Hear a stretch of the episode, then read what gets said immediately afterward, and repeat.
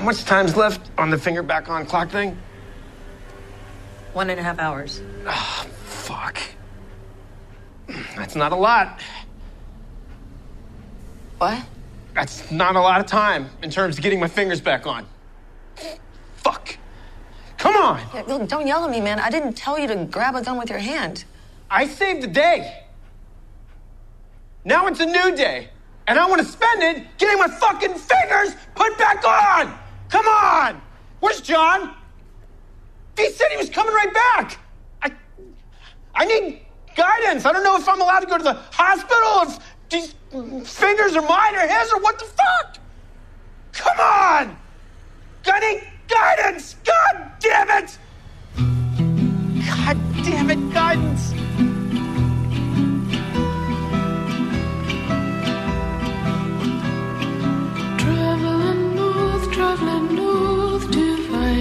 I didn't ask uh, guidance on just calling this audible right at the top of this episode. We don't usually do this.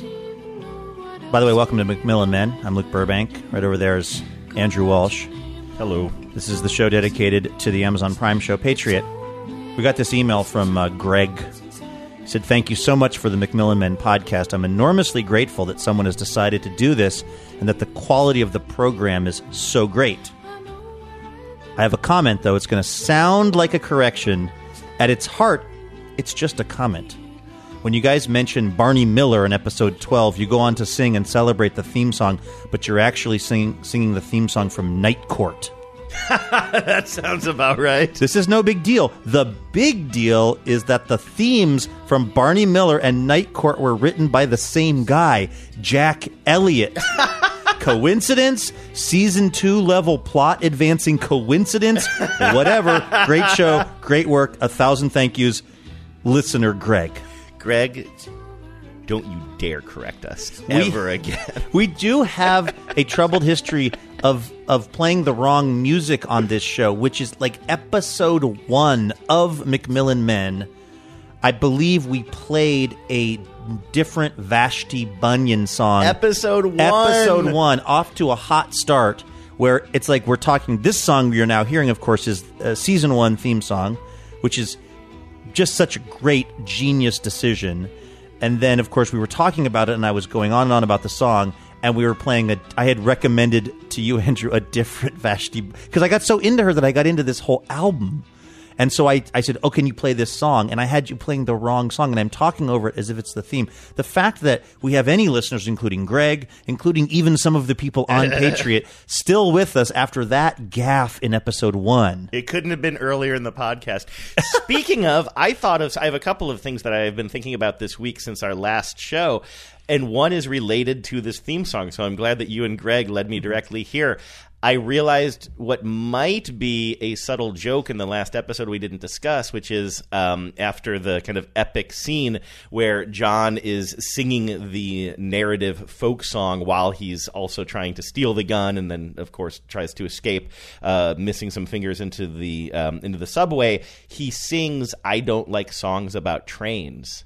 And what is this song called by Vashti Bunyan? Train song. And I almost wondered if that was on purpose.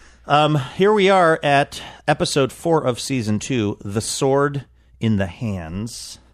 Um, we start off with uh, young John and Edward and Alice. Interestingly enough, this was news to me that John and Alice go back that far.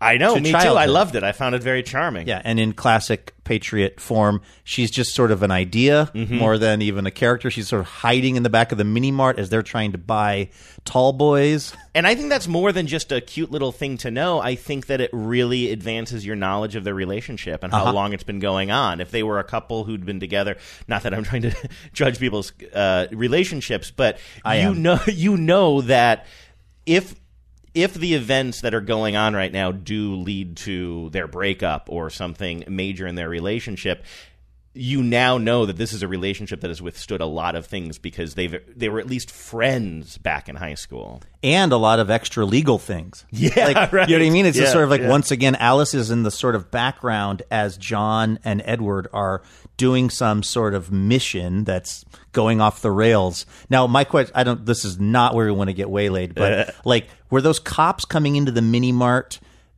by coincidence had the because I honestly thought, of course, if I would have been thinking more clearly at the beginning of this episode, I would have realized, of course, this is the fingerprint scene. Mm-hmm. This is where John gets fingerprinted as a kid. But in my mind, the the mini mart. The, the guy at the counter seemed I think his name was Chris. He seemed so charmed by the utter bullshit of Edward's story about what his job is. Like uh-huh. all, and it's Texas, right? I almost expected him to be like, go ahead and take the beer. Right. But they go running, and then there's just like a whole division of like cops are coming in. Did the mini mart guy activate a silent alarm, or was that just co- I think that's I just think co- bad luck, right? I think we're seeing a lot more coincidence in this show. A lot of Deus Ex Machina. More on that coming Yeah. up. By the way, I've got big notes on that. Now, again, pretty quick, sort of, um, pretty quickly to the opening credits. There's another one where there's just like that one scene, Mm-hmm. the beer, and then being fingerprinted, and we're right into the credits. Oh, Edward already using the the nickname Rick or the nom de plume Rick. Cool Rick Yeah. also makes his first appearance. So as we get into the the, the, the sort of real show, uh, John is back at the grocery store. Uh, His dad has collapsed in front of him. Nan sees him, as does the grocer. And now we're in a whole situation. Again, they sort of go around and around in the store. And uh, you know, Nan says that was kind of a funny scene too, where she's speaking to him in French. He's only kind of partially grasping it, and then you know she shoots him in the foot. Um, I mean, I'll tell you what, John is just going to be a piece of Swiss cheese by the end of this show. He's just losing body parts and having various parts of his body penetrated by firearms, like on a on an hourly basis at this point. Yeah, he's like that Monty Python knight. Yes. Keeps saying, "I'm Yeah. not dead yet." exactly. It's just a flesh wound. That's Like- way we get through that without the invitation. Well, Greg likes it, so that's why I'm doing it to make up for singing the wrong Barney Miller song. Um, like now, I don't know what the point of this sort of observation for me is, but I kind of thought, shouldn't you push this rack over on her? I saw that as the only way out. I don't know why he waits for her to shoot him before he does that. Maybe it's a language barrier, but he of course pushes the rack over on her. And then we we're sort of intercutting this event with Tom Tavner at that debrief, or now I'm starting to think interrogation. Mm-hmm. You know, my sense of what that video of Tom Tavner is is changing based on this episode as the you know the plot to basically put Tom put Tom's ass in a jackpot. Mm-hmm. As they might say in MLB baseball, as that sort of unfolds, Agathe's plot. We'll talk more about that coming up. Now I'm wondering, but anyway, the point is, Tom is in that debrief or interrogation or whatever it is, I always call it a deposition. It seems very deposition to me. Like Yeah. he may be, he probably is in trouble, but Yeah. is he still seems to be in some pretty comfortable surroundings? It looks like he's in a plush leather it's somewhat chair, in the- voluntary yeah, as yeah. opposed to he's not in prison Yeah. blues or whatever well um so this is where and this is you know this is dark. We're seeing i mean we've seen john do a lot of dark things but you know we know that that grocer is an innocent in the in the world of this show. And it, it, they couldn't make it more clear with his just generally pleasant demeanor and how he just keeps having we talked about it last episode he just keeps getting the fuzzy end of the lollipop to quote sugar Kowalczyk from uh, some like it hot and yet he just sort of has this pleasant nature about him he's the last person you want to see punched on the show mm-hmm. maybe with the exception of mina Agathe's kid like if we're ranking characters who should not be punched in the face it's Yeah. like mina number one and Grocer a close second. Yes. And meanwhile, John to to to finish the task of retrieving his finger has to punch this guy 17 times to unconsciousness and we know that this is troubling to Tom because he says so in that deposition. Yeah, can I play the tape of this now? This is I mentioned this in a previous episode that the first time I watched this series. Uh, in this again, it seems like a deposition tape to me because it's got the date stamped on it and a counting clock, and I was really ready for something big to happen when this clock hit what I assume is noon or possibly midnight. Um, and this is actually the moment. This scene starts with ele- uh, the clock's at eleven fifty nine forty, and I'm still, I still haven't totally given up on my theory. I'm trying so hard to jam in this idea that the time of twelve zero zero zero zero is significant, and I don't truly believe it is anymore. But I want it to be I, I, really some point, bad. I am going to stumble upon some WordPress blog that you have written about this. That's just like you know, you get it. Sometimes you start looking at a blog and then you start scrolling, and it just keeps going. You're like, oh, this is mental illness. I'm going to find you with that, with the clock, with the deposition time code theory. who's Wandrew Alsh and why is he so obsessed with this? But uh, if I was g- to to give any credence to that, I was watching this last night thinking maybe it's at exactly 12 o'clock when Tom admits that something fundamentally changed in him yeah. Uh, during this scene in the grocery store. Could you specifically say what you learned during this first period? During these first moments you crossed this line you continue to mention. that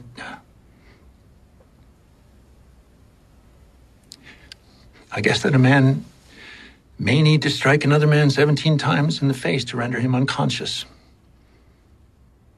Which is contrary to the way I formerly imagined it. I cartoonishly imagined that a man would accomplish that.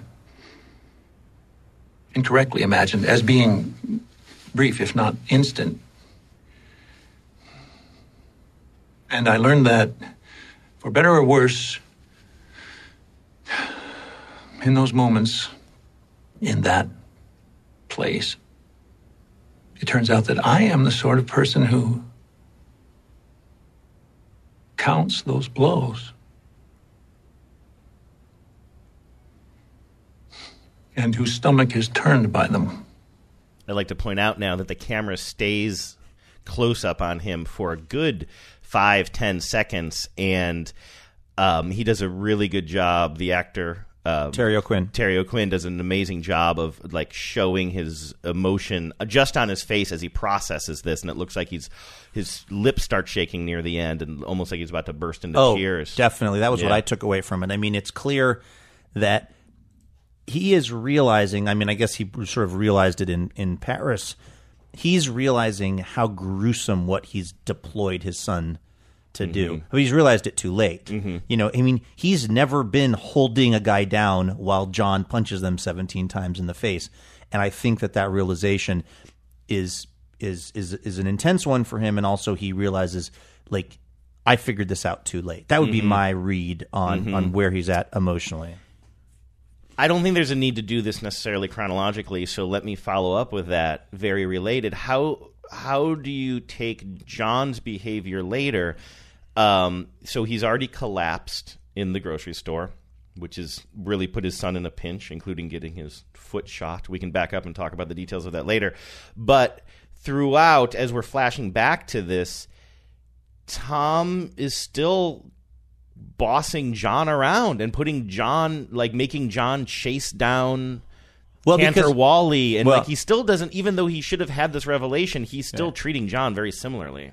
Well, because his overriding thing is still self preservation, in Mm-hmm. my opinion. So, like, he has more awareness of how awful he's being as a father, but even that awareness doesn't stop him from. He does these little things like let's let's John take the train first. Mm-hmm. Yeah, You're, yeah. You're, you're injured. You should go. Yeah. stumble onto this train half dead. Like, wow, what a Yeah, guy. yeah. Where's that Father of the Year mug? Yeah, Is it too right. late to get it Yeah. to Tom Tavner?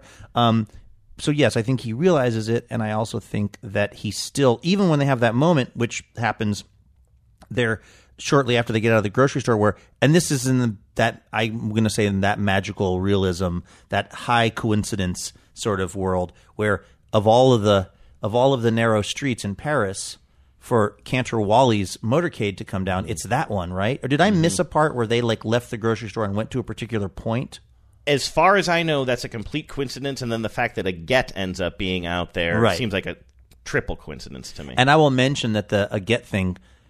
True, I, I guess I knew somewhere in my mind John doesn't shoot Cantor Wally here because if he does, I guess the show's kind of over. So I was like, I know something interrupts this, but I mean, I have to just be honest with you. Just as a viewer, I was like, shoot that motherfucker. Because like you find, like you, you don't have to go in and fight the Dutch boys. Like Right. you, this is the perfect. I mean, and of course that's the setup. This is the perfect moment. You're standing there. There's glass between you and the guy that you're trying to eliminate, and then of course he looks up and sees Agathe. He's also trying to shoot left-handed, but then he, I assume, Does he miss her on purpose? I assume so. I can't tell. I, I'm very confused as to what our takeaway is supposed to be there.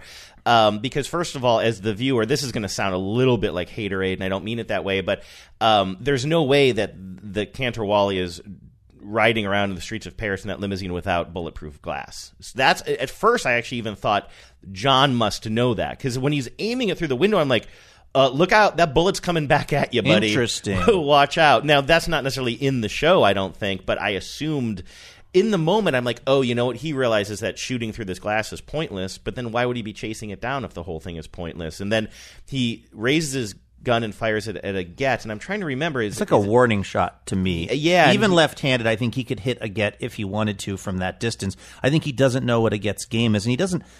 I don't think he wants to kill Agathe. No, so why doesn't he kill Cantor Wally? That part I don't know. I don't understand why he does what he does. I some part of it is maybe he realized about the glass, maybe he rethought it, maybe he just was sort of confused by the presence of Agathe.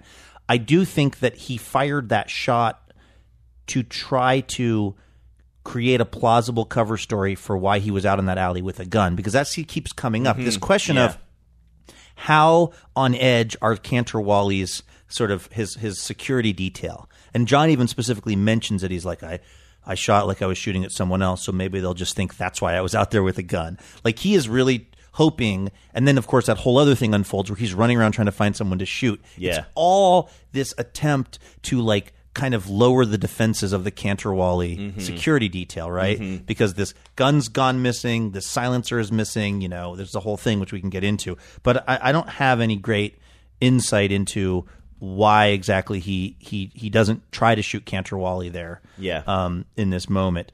Uh, so yeah, Agathe is just there, and and this is something that we'll talk about more as we get to these other points. But in season two, and you would kind of mentioned this to me, these kinds of just coincidences, like the train is just magic. The train is a magical portal where John's mom and Ichabod are. I mean, mm. honestly, if you want to like, if somebody said on Reddit that maybe the whole second season is a dream, I don't know if the whole second season is a dream. Maybe the train is a dream, though. I mm-hmm. feel like the train is where he goes when he needs someone to show up to man- when manifest someone to give him a hug, and like it's his mom one time. I mean, mm-hmm. it's like a very.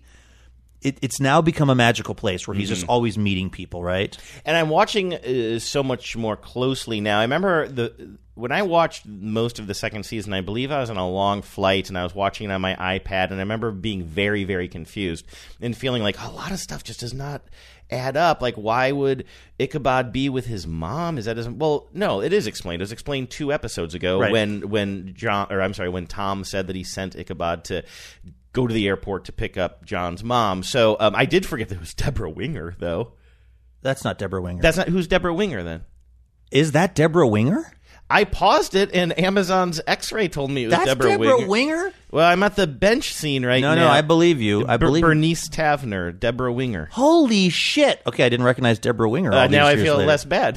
Sorry. I was watching. I was like, "That's Debra Winger." Wow, sorry Um, that I just um, totally assumed you were wrong. I just No, no. I, I'm you know I'm trying to think the last time I saw Debra Winger in something. Yeah, me neither. Like, so I don't, there you go. know. But Um, anyway, by the way, she's great. she's great, and she's the secretary of what education? She's the Elaine Chao, no, of transportation. transportation, right, right, Which is right. also kind of again we're, we're jumping ahead a bit, but it's like that's its own sort of bombshell. It's like even Ichabod's like you should not be at this shooting, right. But it's like she's kind of down. Like there's you know what I mean. She's like DTF. She's like John's like uh I forget what the exact line is. I wrote it down here, and and is like uh he basically says, "Can I go shoot the um accordion the accordion uh, pimp?" Yeah. She's like, "Yes." Yeah. Just- then she wants to watch it. Like I love like that's the secretary. So in other words, Tom is married to the secretary, a cabinet was yeah. Oh, was because they're divorced. Oh, I assumed. I just assumed that they were divorced or separated this whole time. We never see them together. When we're at when we're at Tom's house and they're playing guitar and everything, she's nowhere to be seen. Hmm. I guess I didn't assume that, but I'm I, I was wrong I- about Deborah I could Winger. be wrong. I could be wrong again. Her character's name still has the last name Tavner, so I could be wrong. By the way, of course, she's the Secretary of Transportation, and of course, this is all about trains and getting from A to B. A to B. Yeah. But I mean, I just that's fro. but that's like I mean, that means that John and Edward's mom is like in the top twenty most powerful people in the American. I mean, if you're a Right, yeah. cabinet member, that's like that's huge. And there's like this is how we're finding out about it. It's it just it adds to the weirdness of this because it's like John, how like what like. Your mom is super powerful. Go get a job pushing papers around in D.C. Tap into that nepotism, bruh. Yeah, like what do like you Like your do? brother apparently I know, seriously, like Cool Rick. Congressman Cool Rick. Exactly. Like, like that's just that that really stopped me in my tracks to find out that you Yeah. know the, their mother is somebody of huge importance. it, it's embarrassing how much I had forgotten about what happens in the second season because I was shocked when she said it again, and this time I'm like, "Oh, that's right. Uh, You're a cabinet member." As also, and we'll maybe we'll get to it later, but I was so embarrassed because how many times over the course of uh, what 13, 14 episodes now have I said. But why did it get take the money? And I had totally forgotten that this this episode completely straight up explains what her reasoning for taking the money was. I had totally blacked that out. Right. Uh, by the way, Debra Winger, born in Cleveland Heights, Ohio. No kidding, Look East. Side. Local I'm more of a. West Sider, but Local whatever. gal makes good. Okay, so um, as we heard the tape at the top of the show, there's also this thing going on, which I honestly love, which is the time, the countdown clock on when Dennis's fingers are no longer going to be reattachable. Yes, and it's just it- it's the finger replantation Yeah. timer, and it's so uh, I hate it. People, I think you even said before, people make this comparison way too much. Right. But there's something very Wes Anderson Sure. about that because it's like an object Right. that we don't see anywhere. Right. It's just a close up, and it's literally the Yeah. finger replantation counter. but it has this like beautifully antiquated kind of uh, you know element like it's it's not a digital clock it's it's, No. it's very analog and it you're right it's a, it's a completely like it's an viability. That's what it's finger replantation viability. it's an Fuck. invented machine that Yes. exists purely for reminding us how much time he has left on his fingers. He's freaking out. Uh, I think rightfully so. I mean, one of the things though that I'm trying to figure out is why is Edward laughing the whole time? Do you notice that I Edward? didn't notice that. if you were to rewatch the scene, uh, and it wouldn't even show up if we played it, Edward in there's like two different moments. Like there's first the point where um, Edward's baby mama is trying to reattach the fingers, and Edward is just smirking and laughing in the shot.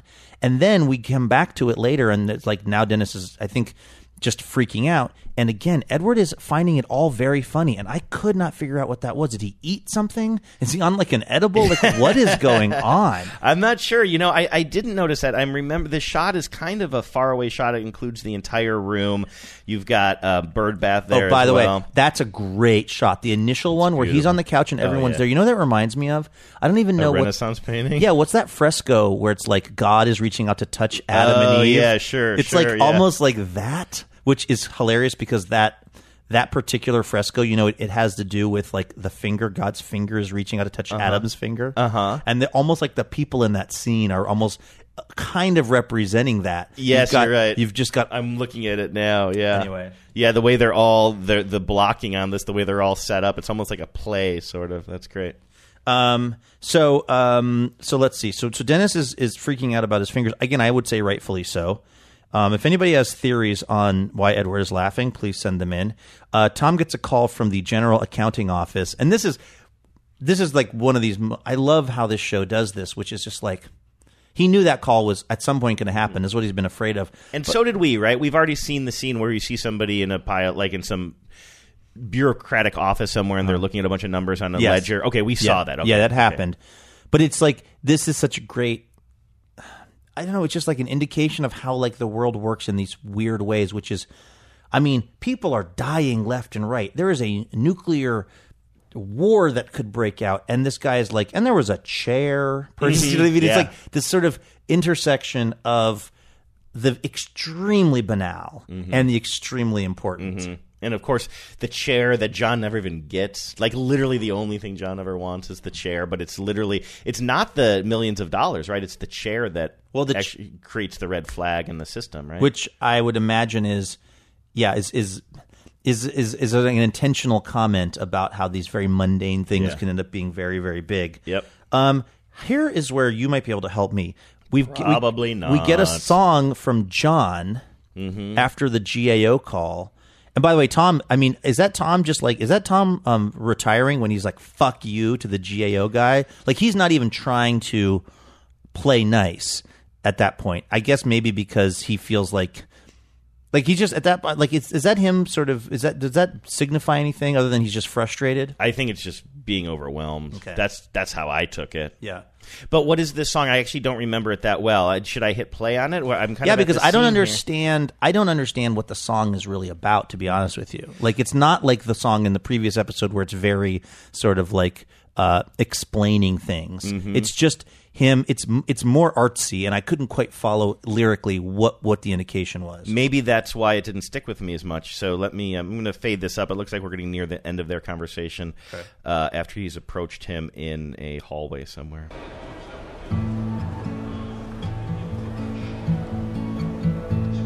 Oh, my heavy motivator. I can't ease your labor. Blessed with faith, cursed with sons.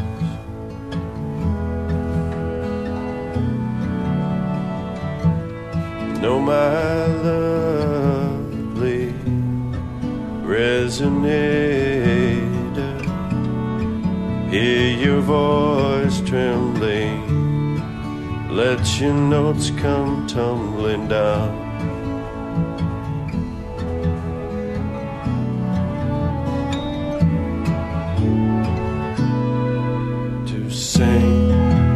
Song, blessed with faith and cursed with sons. I mean, maybe if you want to really try to read into it, I think that line is like blessed with faith and cursed with sons. If I was gonna really reach, is that somehow a song about his dad? Like his dad's got a lot of faith in this ability and this thing to work out, but he's got these sons who are kind of not shooting straight. I don't know. I mean, that's a major reach. Yeah, I'm. I'm not willing to venture a guess on this because I'm not great at interpreting it. But you're right. This is like the first, like, kind of like non-literal real song. I was almost wondering, hey, is this a cover? But I'm looking at. Thank God for Amazon X-Ray, right? Uh, it is a song by Michael Dorman and Steven Conrad, and it's called "Heavy Motivator." So it was written for the show. Yeah. So I didn't really, I didn't really follow it. I mean, it's a beautiful song, by the It's way. very beautiful, But. I didn't quite. I didn't quite. I wasn't able to pick up on what it was supposed to tell me about the, about the, um, you know, the plot or whatever. Maybe that wasn't the point. Maybe it's just supposed to kind of set a tone or something. Um, I want to mention this little moment. I'm wondering if you noticed it too. I'm sure you did. When John is on the on the train, and then John's mom comes over and gives him a hug. Ichabod gets his Mm-hmm. Oh, Yeah. cuddle on. I. I love it. I love it. And for a second, his mom's like, "What?" She's like, "All right," and they both do the. the so I just love it. Ichabod's just like yeah. I knew it. He's like I flew across the world, but it's finally happening. He'll take it where he can get it, man. Absolutely, non-sexual cuddling. You know, I honestly think at this point too that you know, all joking aside, I think Ichabod's doing it because he wants to do it and he's compelled to do it. But I also think he's very invested in John now, and I think he's doing it for John. I think he's also Yes. giving John a, a, a cuddle. I agree. Like I think that I think that I don't think Ichabod's character is a perv. I think we're we're meant- oh no, I don't think so. Well, initially I was Hmm. a little bit like, you know, he's an odd he's an oddball and then he wants to do some cuddling and like if this were a different show, it would just be Ichabod has a quote unquote gay crush on John. Mm-hmm. But in because it's not a different show because it's Patriot, it seems like Ichabod is genuine and when Ichabod is kind of like when he realizes that when he realizes that he's sort of help trying to help John out, like yeah, I'm with you that like that's a, like that moment in the in the on the hunting party where Ichabod and John are cuddling.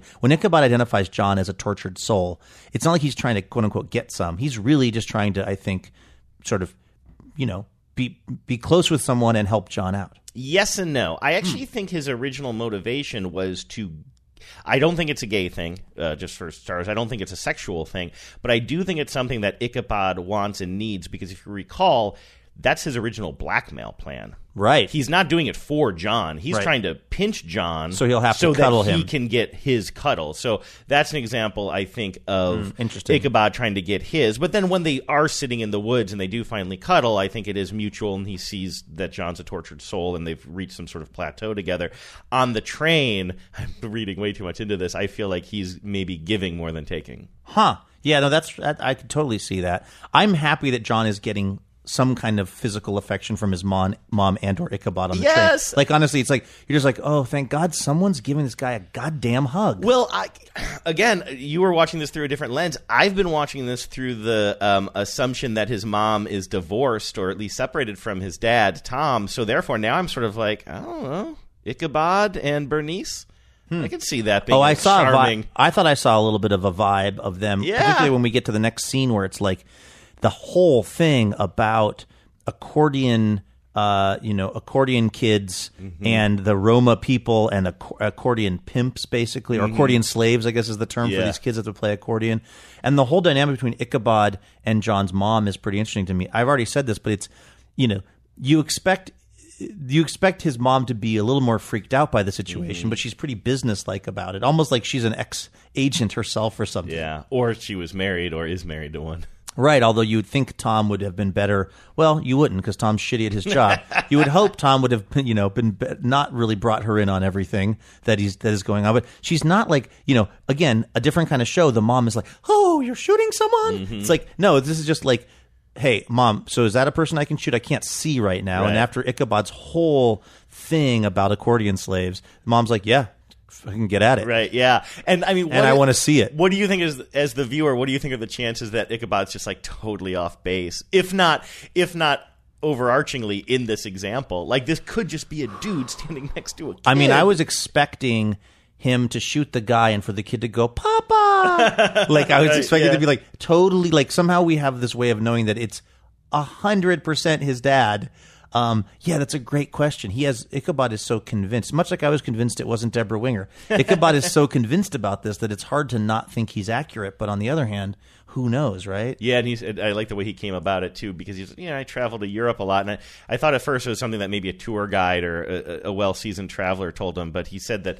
Uh, in his story, he mentions, "Yeah, I just saw these kids everywhere, so I started doing some research." And that seems very Ichabod. Mm-hmm. Like, uh, you know, Lawrence LaCroix wouldn't have noticed this shit. But Right. Ichabod is studying human behavior and he's like, he's staring into the eyes of these kids to see if they're having joy when they play accordion or if they're hating it. We're light on the Lacroix these days. Also, light on the Edward in this one. Light on the Cool Rick in this one. Light on the LaCroix sounds like a gay slur from the 70s. Here's a little light on the LaCroix, if you know what I mean. Um, okay, so uh, uh, obviously the plan to shoot the accordion pimp goes wrong. The kid gets hit in the ear.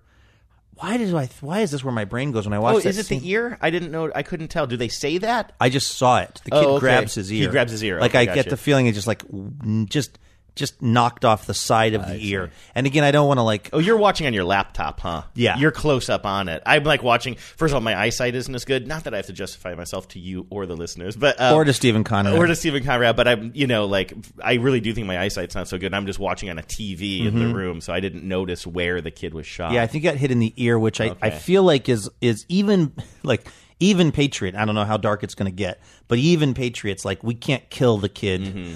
We have to. He like him getting hit in the ear. I think is a and in fact John even references it later. He says it's almost a problem because the kid is not even going to go to the hospital. The injury is so insignificant. yeah. The kid basically got his ear pierced at the piercing pagoda at Northgate Mall, uh, un- non-voluntarily. But um, so so that whole thing kind of does not go down very well. Um, but then uh, Agathe is asking Alice to bring Mina to her to resolve the situation, which it's again it's this whole push and pull. And and you know people know because they've seen the episode. What Agathe keeps showing up to retrieve her daughter and then not retrieving her mm-hmm. daughter. Mm-hmm. Seems like a pattern. Yeah, and uh, but it sounds like there's a method to her madness, Yes. right? So she definitely explains why she took the money, and the reason that she took the money was not to abscond with it, but to um, Save the skirts and stockings. exactly save her her colleagues there at the at the police department because she feels like this money is a huge target and and John is a very she doesn't say cruel or evil but a very brutal man in in his role and in his job. Yeah. and he will do anything because the stakes are so high to get that money back. So she needed to separate it from uh, the women who work for her because she didn't want them to get hurt. And she also wanted to kind of let the trail go a little bit cold let everybody assume that she's off the case when really she's not. Yes, it makes so much more sense now because remember the way John realizes the money's gone is he gets into that like it's not even an evidence room; it's like an open office, I think, and the money and it's gone. And I think again maybe has left him a note, and that's the moment when we're like, oh shit, she's in on it. But it's like now what we're learning is that she's just trying to take this super sort of dangerous item out of the world. I mean, she should have just left it with the uh, Tiny Dick Club. Let him run. Let him. Let him run roughshod over that. A- Speaking they of which, a new name. By the way, what do you think the chances are now that we know what her whole thing was? What do you think the chances are that she actually had that money in her case when she saw John at the end of season one? Wow. So in other at words, the train station. So another, that was so- a red herring. sure, that would make sense. I mean, go it- hide the money somewhere. Right. But then there's also the thing where Alice is. I mean, by the way, that is that scene where Agathe basically says, uh, you know, he's not yet a ghoul. Mm-hmm. Please help me apprehend the man who's changing him. Mm-hmm. Again, this is all very like up my alley because I'm like, finally, we're starting to really see this thing for what it is, which is like Tom Tavner. Whether he, I don't think Tom is an evil guy in his Definitely core. I think he's like a lot of people who hurt other people. He just is oblivious about how his actions are affecting other people, mm-hmm. and that's probably due to some amount of narcissism and uh, you know a whole bunch of other things. and the job. I'll give him a little bit of credit about the job and the stakes of the job and working. You know, he he has spent his life. It looks like working in this gray area of the law that is very important, but also has certain rules. Right. So I don't think that John, or excuse me, Tom is like I don't think he's a bad guy at his core, but he is.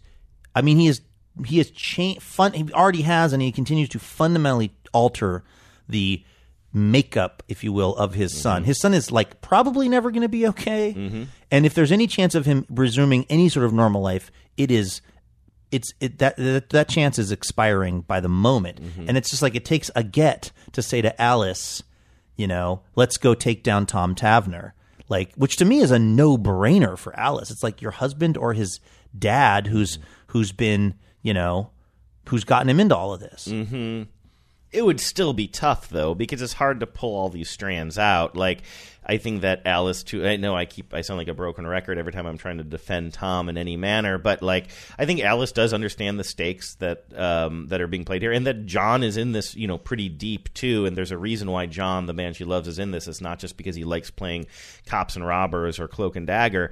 Um, so I think she understands that. I, I thought that it was pretty uh, interesting. Actually, this is going back to what brought us to this conversation. Something that you said, which is she keeps leaving her kid with uh, Alice and John, and very explicitly. Uh, you know, Alice says, "Why are you leaving your daughter with us? You trust John." And she's like, "Well, he's not a ghoul yet. He's, you know, Yeah. he wouldn't hurt her, would he?" And she says, "No." And that goes back to a couple of se- a couple of episodes ago, where um, Alice is saying that to the little girl, like these guys would not hurt you. Like there, there's no world in which John would actually hurt you. So wasn't there? Didn't you have some question for me a couple of week a couple of weeks ago when we had that when we dissected that conversation about like what does Alice mean when well she tells my- the girl? well i'm wondering if alice has on some level whether consciously or subconsciously uh, sort of decided that she can no longer be with john mm-hmm. that's i'm wondering if the if if if a bridge if they have gone over a bridge too far for her to where like she'll never be able to see him in the same way. Like she's known that he has this dangerous job, but she's probably been mostly in the dark about it, and now she's seeing what it looks like, mm-hmm. and it's you know, like again, you know, I that's what my that's what my fear is because obviously he loves her very much. That's like one of the only things going in his life that's good, mm-hmm. and she may have because when she says to Mina like you know, you're the most important thing. To me, that's a version of her saying, you're more important than John. Hmm. John's safety is less important than hmm. your safety. And that's the beginning of her, I could say, kind of a, a, a cleaving, if you will, hmm. of those two. Yeah, I hope no, not. See, yeah, I read that totally differently, and I felt like this episode paid it off. It- Like when she's sitting on the bed with the little girl and saying, "There's nothing in the world that is more important than you," and these guys know this, and they just wouldn't hurt you. And then we later on, a couple episodes later, see Agathe say. I, I know John. I've looked into his soul, or what have you, and I know that he wouldn't hurt a girl, would he? And she has to say no. So, Well, in a certain she- way, I'm almost arguing it from the other way that that Alice and Agathe both know John well enough from different perspectives that no matter what he does in the line of duty, he does still have a line and a sure. soul. I agree, but but I totally agree with that. But I'm just saying that when she said, when when um, Alice is talking to Mina, and Mina says, "Well, well, what will they do then, or whatever?" And will it be dangerous for them? I'm paraphrasing. Mm-hmm. She says, "Yeah, probably." Like mm-hmm. she knows that John is going into like would be potentially going into increased danger if not being able to avail Mina as some sort of leverage, mm-hmm. and she's fine with that. Which to me is a way of saying Mina's life is more important than John's life in Alice's mind. At that moment. Yeah, I, I think so. I as the viewer, we feel that way. I think almost everybody would argue that, right? Like somebody who has entered as an adult into a world of combat Mm-hmm. uh, and and has taken a lot of lives and is constantly putting his life at stake, versus a little girl who's completely innocent. Yeah. Yeah. Um, well, anyway, I am rooting for John and Alice because uh, because I just would But they be- go back. They go back a ways. Yeah, they do. They go back. they go back to that grocery store in Texas. So um, we've also got this thing going on where Nan is like has sustained this head injury from the um, shelf being pushed over on her, but she wisely has figured out that like the disappearance of this silencer and gun from the back of the police car, guns being very hard to come by in Paris. What a world that would be if one missing gun was enough to set off all of that. She she sort of wisely figures out that something is afoot, and so she's trying to catch up with this. Uh, I forget his exact title, but the guy that's swimming down the river and his morning swim. Nash- I think he's like a Nash. He's in charge of national security, I believe. So she's a local cop, right? Yeah. And she's trying to let the the national security administrator, for lack of a better word, uh, know that something could be going down regarding this OPEC conference. And it's a great scene, of course, as he's in his whole like wetsuit and goggles, just swimming down the the river, which I can't remember which river it is. canal, right? I want to say the Seine, but the Seine is much bigger than that. It's also the only river I can name in France.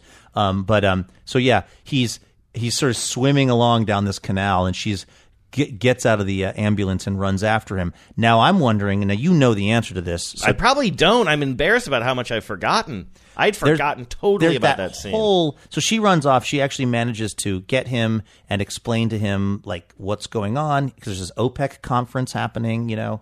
So then there's, there's that whole kind of like conversation between the EMTs about an oath, an EMT oath. There's like Oh, way more time spent with the EMTs than you're expecting. Yes, but one of the things they mention in passing is like the way that like medically you can be in danger if you have a head injury and then you don't go right to the hospital. And the sense I got when Nan gets back in that ambulance is Nan's not going to be okay. Mm. Now I haven't seen the next episode, so I don't know what happens to her. But the sense I got is she's. I don't know if she's sacrificed. I don't want to put be too dramatic about it, but she made a major sacrifice to go tell that guy uh, what was going on because the act of running to catch up with him and then yelling, you know, Monsieur, Monsieur, talking to him, and then she gets back in the ambulance and like she is now much worse off physically than she was had she just gone to the hospital. Is the sense I got as the viewer. Well, I also wondered how much we, the viewer, were supposed to be thinking about Nan there, and how much we were supposed to be thinking about John there. You have this, Mm. you have this conversation going on about this new character about well, you have to have head injuries looked at right away, et cetera, Whoa, et cetera. Well, good we've been following our hero or anti-hero around,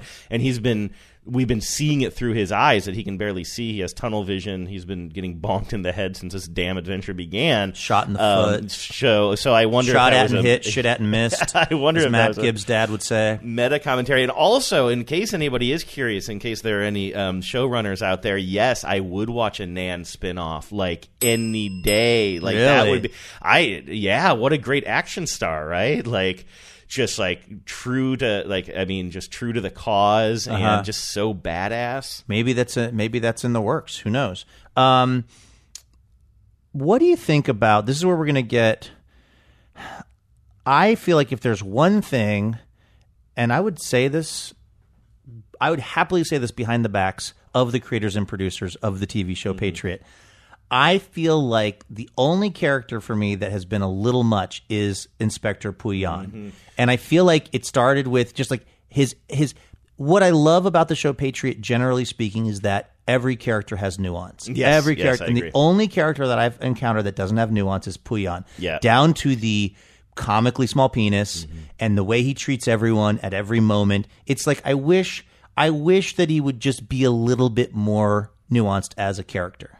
It does remind it does seem like because my own my own girlfriend went through this phase where she got addicted to going onto Reddit and reading with all the worst men in the world The MGTOWs? the MGTOWs, men going their own way, and the incel communities, and like it is such a dark, scary, terrible underbelly of culture um, that I think when some people, maybe like Genevieve, maybe like Steven Conrad, start pulling at that string a little bit, you can get a little bit obsessed with it. And there's so much there's so much hatred written into this character, right? That he's literally talking about how what a great lover he is and how he, uh, as a man, should always be able to sit on the train and make women stand because his whole life is nothing but a penis measuring contest. And then we're literally seeing that he and everybody on his team have micro penises. Yes. Um, so you know, it, it is one of you're right. It is one of the least subtle and most um, most kind of direct, I would say, analogies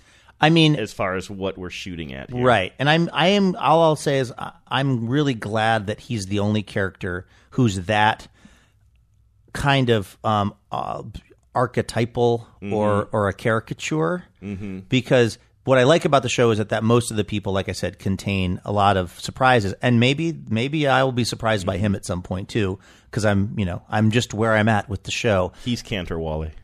Okay, that would be a surprise. that you got me, Conrad. That's a surprise.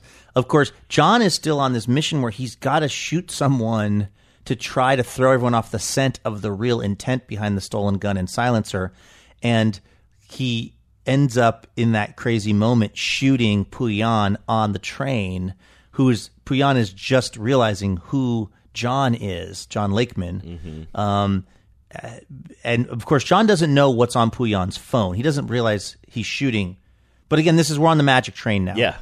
Come on, ride the train and ride it. We're on the magic train where everybody, it's like the cheers of this show. It's like everybody comes in and like hangs out after work on the train and crosses mm-hmm. paths and shoots each other and drops blood out of their nose and mm-hmm. like it all unfolds on the train. Mm-hmm. And um and so of course he's shooting him as he's realizing who Lakeman is. I want to ask you what are the implications of that, but you know because you've seen the show. Um, but also, I, I mean, again, I'm just going to keep saying this because it's embarrassing, but you need to know this as far as me talking about this stuff. There's very little I remember about this show except for one episode coming up that is almost a bottle episode that I think it might be the next one or the one after that, which is so beautiful and sweet and painful all at the same time uh, because there are smiles. And somehow smiles are painful in this show. Yes, of course, because that, that Um, means that that means he's allowing himself to feel something, Yes. which is very dangerous. So I remember that, and then I remember some of the things that happened at the very, very end of the episode of the season, and where things kind of leave off, and what the big question mark is. But I'm missing a lot of the connective tissue just because my brain is bad. I, I do remember trying to watch these as fast as possible at the end of this trip, and like be. I- remember having to stop the final episode halfway so I could get off the plane, and then I came home and then set up my iPad in my kitchen and watch it. So by the end of this, I feel like my attention wasn't quite as as sharp as it is rewatching these now, if if we can use that as an excuse. So I'm actually really enjoying this because as I'm watching some of this stuff, I'm kind of oh yeah right right right I remember this now, but also I'm watching it so much more carefully. I am getting it so much mm-hmm. more. I remember feeling like so many things didn't add up that they clearly did if you're watching closely. Yeah. Well, we do know that, in, at least in the short term, John's shooting of Pouillon pays off because that message gets back to Yeah. Cantor Wally's security guy that Via oh, the national security guy, yeah, again, right? right, which is now At first, I thought he was leaking, but I think he's like, no, he's in charge of national security. He's got a bunch of you know um, delegations there, and I yeah, I had the I same he question. So being he's just doing his job to let, e- like, in other words, that those calls to Cantor Wally's people, those were calls he made to every international delegation, presumably. that's my that's my guess. At first, I'm like, oh my god, there's a leak, He's in and then I'm it. like, oh no, he's a dignitary, and he's watch his job is to protect the dignitaries. Cantor Wally, like whatever your, your politics are or whatnot, like. Um, he is a dignitary in this country who is there for legal political reasons. and it works. John's plan to shoot Pouillon works because the call comes in that the gun was used in an unrelated thing, and so now I mean the Mm-hmm. But only there's also tons of gunshot victims. Well, I guess the, li- nobody knows about the little boy, but just a lot of gunplay in a country where nobody has guns. right, and also it's like you wonder, like Pouillon. I mean, when they're wheeling him out of there because he didn't mortally wound him, as far as I could tell, he just winged him in the arm because he doesn't know who Pouillon is. He just thinks he's a rude guy on the train Yeah. who's being rude to Mina. So Pouillon presumably is not dead, and so I mean, you would think as they're wheeling him to the hospital, he's like, "It's a guy named John Lakeman." Yeah, right. Which then sets off this whole other, thing, you know what I mean? Because in other words, it's surprising to me that it was able to be effective as a distraction because of all the people he can shoot, he shoots a guy who's literally looking at a picture of him on the cell phone. Mm-hmm, yeah. Like he's there's a pretty clear trail here now that it's Lakeman, which then gets into all this other stuff. Maybe having Agathe out of the mix though is helpful because in other words, if if if, if all of the parties involved were communicating clearly, the fact that the fact that, that that it was Lakeman who did the shooting, that should have them still worried about Cantorwally's safety. If someone Mm-hmm. was connecting all of these all of these threads, Right. But but they're not, so they don't know. They just think that a cop got randomly shot by the gun, and so that's now where they're f- categorizing things. Right, of course, because yeah, now, of course now I'm getting uh, confused too because this this investigator. Well, wait, wait, no, no, no. This investigator, whose name you've mentioned several times and I can never remember, he's he's fr- he's French. Pouillon, Yeah, no, he's- he's from Luxembourg. He's from Luxembourg too. Yeah, remember Oh, they right, mentioned it okay, specifically because he's come over. Remember, he was trying to track down Claret.